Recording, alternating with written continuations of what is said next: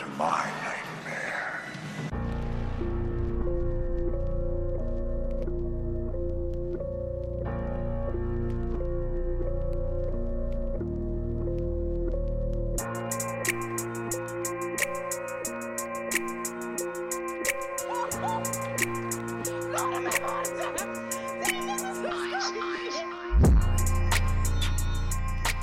Welcome back, spooky folks. It's your boy, the man of horror himself, Troy Ryan. Um, all right, so look, last episode, I know I said, you know, life's been like a bit of a scary movie, and it kind of still is, but I'm like, towards the end of the movie, right? You know, where like you can tell the sun is gonna come up soon, and whatever the evil thing is, everybody's like fighting and shit. It's just like, you know, about to be defeated. so yeah, that's um that's where I am um, which is a good thing. You know, I I know that I'm going to be good, so I'm not really worrying about too much right now. But I appreciate everyone who's reached out and just provided words of encouragement because it's definitely fucking appreciated.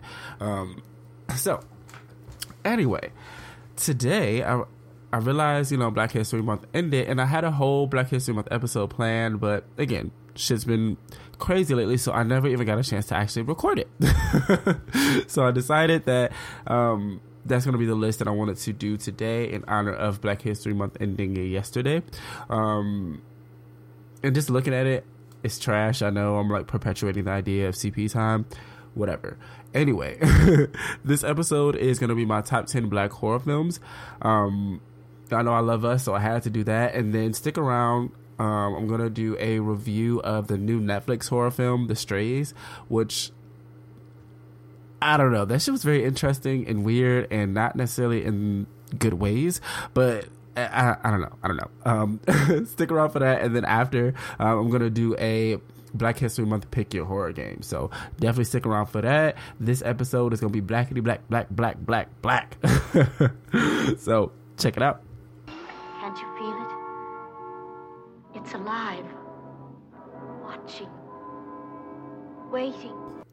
All right, all right. So, in 10th place, Vampires versus the Bronx. Um, it's a Netflix horror comedy that I found maybe, you know, about a year ago, and it's so fucking enjoyable. I think it might have come out a year ago, maybe too. But either way, um, it's it's a really good film. It's pretty fun. Um, on the surface, it tells the story of gentrification in the Bronx. We all know how that goes. You know, move the old residents out the hood, add some cute little stores and shit, and then move new people in thing about the new people moving into the hood though is with this one it's vampires. Hence vampires versus the bronx. Um, but the main cast of this is very fun to watch you know? Um, and i'll say like they're at this point because it's also i, I feel like um, in a sense coming of age because like the main three kids are edging towards upper teenhood but still kind of kids, you know, and they're just really just trying to save their community. And my favorite part of this is the community. You know, there's a lot of moments where it genuinely is the Bronx versus the vampires. You know what I'm saying? Like these people coming together, this community coming together to really take care of each other. So I'll say it's beautiful to watch, and it reminds me of our people, you know, and how powerful we can be when we do come together, even though we don't do it that much. Ew. So, in ninth place, another vampire in New York classic, Vampire in Brooklyn. This one is a horror comedy as well, but I think honestly it has more horror elements than anything. Um, it stars Eddie Murphy and Angela Bassett, and honestly, this one surprised me. Like I watched it again recently, and I was like, "Damn, it's so."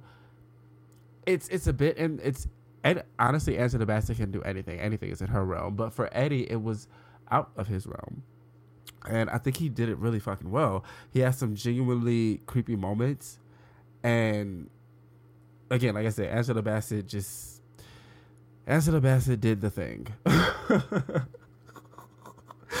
she did the fucking thing. She does what Angela Bassett does, the thing. So whatever. Like that's just I feel like there's not even really a point to bring her up. Like if that makes sense. I don't know. Anyway, anyway.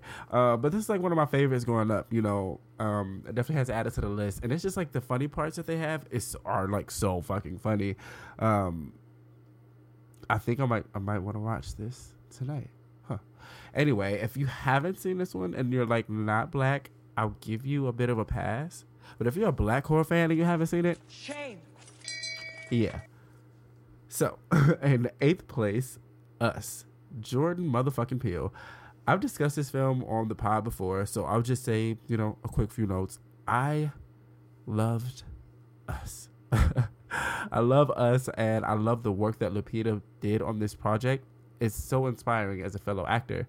Um, and just outside of her, you know, the full cast did an amazing job of being their their doppelgangers. Um, from just subtle actions, you know, because uh, again, you have to figure um, Lupita, she was like her character Addie was the only speaking doppelganger. The rest of them didn't talk, so and, they and they just were perfect in their roles. Like I, I, I was genuinely creeped out by like some of the transformations, and it's funny because I've never been afraid of doppelgangers into this film. Like I blame Jordan because before I saw, you know, if I had saw someone who looked like me, I'd be excited. Like, oh shit, how's your life? Where are you from? But now, if I see somebody who looked like me, I'm turning the other fucking way. Like, we're good, we're good.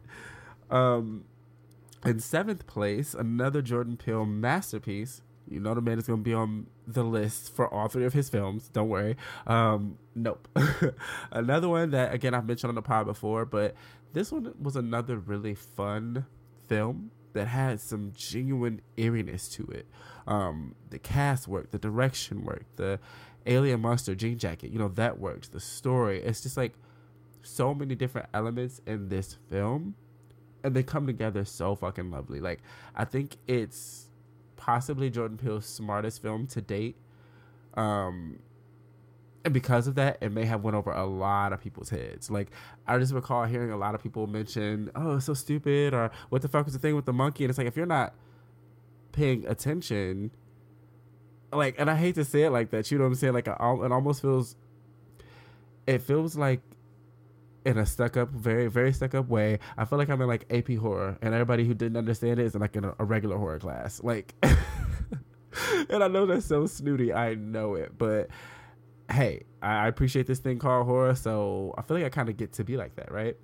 Um, but no, this one, so smart, so smart, so well done. So definitely going to be in my top 10 for the black horror. Um, in sixth place, The People Under the Stairs. Ah, this one is it has a very special place in my heart. I used to watch it all the time growing up with my mom, and I remember watching it and being completely just creeped the fuck out by the parents in this one. Like they had like this super pale skin and they talked in this weird educated way. Like I don't even know how else to explain it because they didn't, you know, they they. I, I genuinely don't know how to explain it, but it was just fucking creepy. And they were both like super skinny and thin, just creepy thin fucking smart parents or something. I don't know. um, but it's funny when I I remember when I was annoyed before my parents as kids, we all have those moments, and I remember thinking like, damn, I would love to like have some rich people adopt me. And then I thought about it, I was like, oh, but what if I accidentally get some fucked up parents like that? You know what? Never mind, I'm good. I'll stick with them. I just like changed my mind altogether of wanting to be adopted, mostly based on the parents in this film. Um, but I'll say this was, you know, if you don't know, rather it's one of Wes Craven's earliest films, and it's a bit different from his other works, but it still has that that Wes Craven feel almost, you know, if that makes sense. And like I said, you know, me and my mom used to watch it all the time growing up, and I remember we would make the noise um, that the kid who was like in the halls in, of the house, like the one who was laughing and shit, like the little noise that he was making, it was very like pre wrong turn, if you know what I'm talking about. um, but it's definitely priceless. In fifth place, I want to bring you guys another. This one is such a favorite. Um, Bones. Jimmy motherfucking Bones. This one is like such a black horror classic, man. Um, I was legit afraid of Snoop Dogg after this movie for a second. And I swear, like my dad, when I was younger, he used to look just like Snoop Dogg. And so, while my dad never had his hair like pressed, you know what I'm saying, he would have it out sometimes in between braids, and it would naturally kind of go down a little bit anyway. And I just look at him and have to like look the other way because that damn jingle will start playing on my head. This is the story of Jimmy Bones. I'm oh, like, Dad, please just cut your hair. Like, please cut your hair. You look like fucking Jimmy Bones. And especially when my dad was mad, it was over. Like you, you weren't gonna tell me that I didn't live with fucking Jimmy Bones. That's it. um, in fourth place, the first Purge. Um, this is another one I know I mentioned on the uh, pod before, um, or at least if not the film, I know that I mentioned most recently in the top twenty final girls episode, Anaya Charms. Um, but overall, I love the Purge films. You know, they're very fun. The idea is very fun and creepy as hell because I feel like it's something that can really happen. And I remember thinking when I saw the first couple, like, damn, you know, what would it be like if this was happening in a predominantly black area?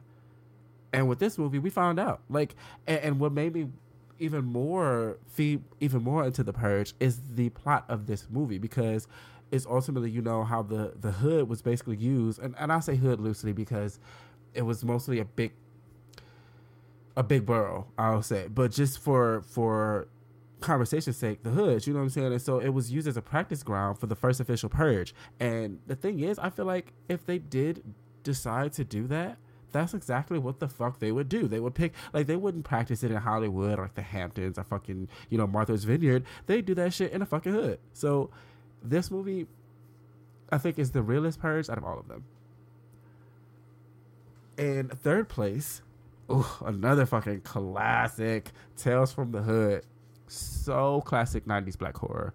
Um, first off, outside of that, it's one of my favorite anthology films ever, and every single tale felt so familiar. Like I remember watching this, and even at a young age, being able to identify with all of the stories based on the things that I'd seen in my life. You know, so it it felt like us and and in the worst ways unfortunately you know it felt like our people unfortunately in some of those fucked up situations but it's, it was reality and i have to say too um, Clarence Williams III, dog. his character is weird and like spooky and charismatic, and then in the end, he just becomes downright fucking terrifying. And he like transforms into the devil. Like if you've seen this, you know, at the end, like the whole point, the guys are looking for the shit, blah blah blah. But he's like by the end, like, oh yeah, this ain't a funeral home. This is hell, niggas. What's up? And he turns into the devil, and it I, I used to get chills. Like I was uh, genuinely terrified of that moment. Like I recall, I couldn't watch the end of this movie for years. I would cut it off right before his transformation. All right, next movie because I just I couldn't handle it. Like. Such a classic, man. Um, if you haven't seen this one as a black horror fan, shame. You already know. Now, next in second place, the OG black horror outside of Blacula fucking Candyman. Our true introduction to Tony Todd, the man of horror himself. I think this is one of the realest black horrors I've ever seen. Um, from the views of the projects, you know, um, specifically Cabrini Green, to the idea of like the gangs using the legend of Candyman to operate, like it, it was just so much about Candyman that works. And I realized recently it's such a good film. Um, because Candyman doesn't even appear in the film until about 30, 35 minutes in. And by then, we're already hooked. Like, on a lot of, you know, horror films, we're like, we need that killer or, you know, the the villain, quote unquote, or the antagonist within like the first 10, 15, or most of our attention is gone. But with this movie, it was so good that we didn't like, you don't even really notice that Candyman hasn't shown up yet. And once he does, it's that much more effective. Um, it's, it's, it's, it's an amazing film, man. And, I think honestly, it's very detrimental to my love of horror. You know, from the first time I saw this movie, I was just hooked, and I needed more. Like I love all the Candyman movies, but this one definitely first place. And then speaking of a first place, the actual first place film, um, from the man Jordan Peele himself, you should already know. Get out dog, when this film came out, I know it, it didn't just blow me away, it blew everyone away. And for good fucking reason, you know. I think he captured the weird or awkwardness that we can sometimes feel when we're the only black person in the room, you know? And it's funny because it this movie coming out was so perfectly timed with my own life because I had just moved to Arizona from Detroit. So you know that's a whole different like, and uh, uh, recent years, you know, more black people are coming out here. But the first few years of me being here, I felt like, whew, where we at? um, and so you know, I have to say, Jordan is just a master of, um, diving into I think one the black psyche and two, um, introducing several seemingly unrelated elements and then making them all related in the best way possible. You know, with this one, I hadn't guessed what was happening.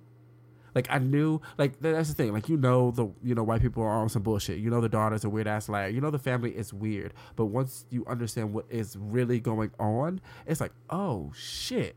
You know, this one like burned into my consciousness, and like I love it because I honestly feel like, again, that's some shit that could happen if ha- if it hasn't already.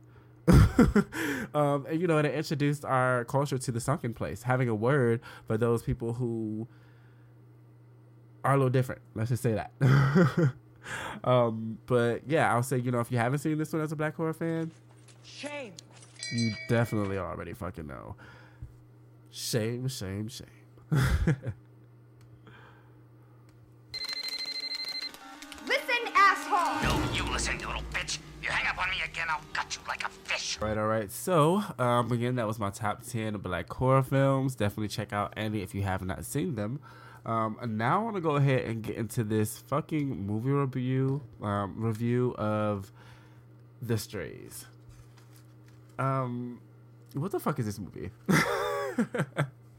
if you've seen it, it's um, a Netflix film and it's spoiler alert like a, a woman who I guess leaves her kids and they come back to get revenge. That's like the simplest way I'll put it. Um, and it's funny because I, I, will say like at the end, I had to fucking laugh. I genuinely laughed because the moms like okay before I even jump to the end because I'm just like, I, it was it was such a weird film. Like a lot of the film felt like so. Again, she left her kids right, and in the beginning she leaves like this almost you know regular looking house or whatever, and all these years later, she has like this white husband. She has like this accent, and she's oh yeah, I'm here, um, and and they weren't explicit about her having the accent at first either. Like she didn't talk to me. Anyway, point is, she leaves this house, and you know she has this whole different life now, but she has like this weird thing about black people, or like when her kids like do black kind of shit, right? Like like she didn't it seemed like she just didn't want to be black or wanted to ignore the fact that she was. So there's like these two people, mostly the guy cuz like the I'll say the girl, the dark like there was so she has two kids herself with her new husband, light skin, but clearly black, their hair and everything. And then the two kids that she left were dark skin. And it's a boy and a girl, boy and a girl. And the dark skinned boy, he kind of keeps showing up in random spots to her and she's like seems crazy. And so that was kind of effective at first but then didn't really do much outside of just freaking them the fuck out and then like forcing their way in the house and making them order them chinese food. Like i promise you it's it was so annoying. Like and it's wild because the dark skinned brother annoyed me the most because he was like the antagonist. You know the sister was demented in certain ways and how she would speak and the faces she would make like it was it was really effective. But with him, none of the shit he was doing made sense. He had like this super anger. Like again, I get it. This is the woman who left you guys as kids, so I get that. But his anger extended beyond her, um, which was weird. Um, there's a, like a scene where he's like purposely fucking with the dad or the husband who has actively and been vocal about how frustrated he is that she left them. You know what I'm saying? Like so it just it didn't make sense. And then they never explained the the point of what they were trying to do that night. Like was the end of the night the purpose was like to kill them? Because it doesn't I don't know. I don't know. It it doesn't play out like that because here's the thing.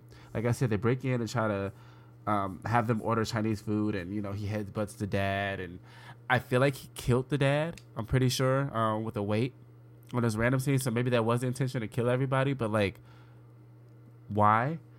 Um, but that's not how the movie ends.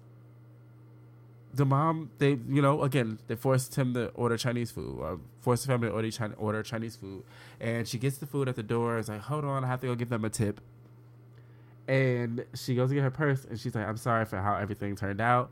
And that bitch leave. And that's another movie. That's it. Like, she said, fuck them kids again. And, like, all the kids realize that she just left them, and they just look stupid. And then that's it. Like, like it just it annoy it was hilarious because again fuck them kids but it was annoying because it didn't seem to be a true intention other than to fuck with them. Instead of fucking with the one who left you. Like you know what i'm saying? Like it just i don't know. I don't have much to say. I'll say um give it a watch maybe just to kind of see how fucking weird it is. I gave it one out of five stars and that's just for watchability because it is watchable like you do want to see what's happening and you're annoyed at some point say oh my god why is he doing that um, and side note, it was four people versus two. If y'all don't fucking jump them, like I don't know, people ain't grow up like how we did. My family would have, done we would have jumped their ass. Like that's that just don't make sense. It's y'all two and it's four of us. We about to mob y'all ass in this fucking kitchen and get back to our day. You know what I'm saying? Um, but whatever, it's watchable. Um, one out of five. That's pretty much it it gets watchable until it's laughable, and then um, yeah. they will say that I have shed innocent blood. What's blood for, if not for shedding? So with that, um, I want to hop into the last segment of the episode tonight.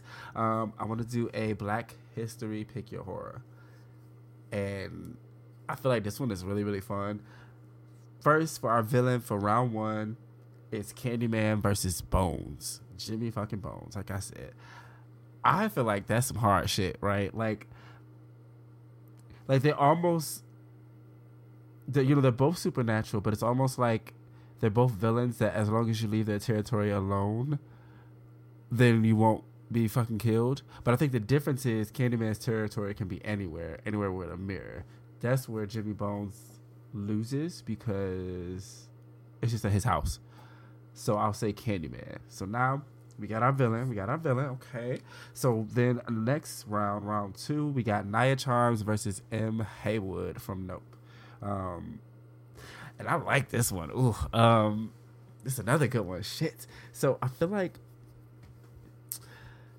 I feel like Em would win, and it's only because she fought against something he like. They both fought against these entities that were larger than themselves. You know what I'm saying? She was Nia was pretty much against the fucking government, um, and Em was against a giant alien animal, but Nia had help and Em didn't.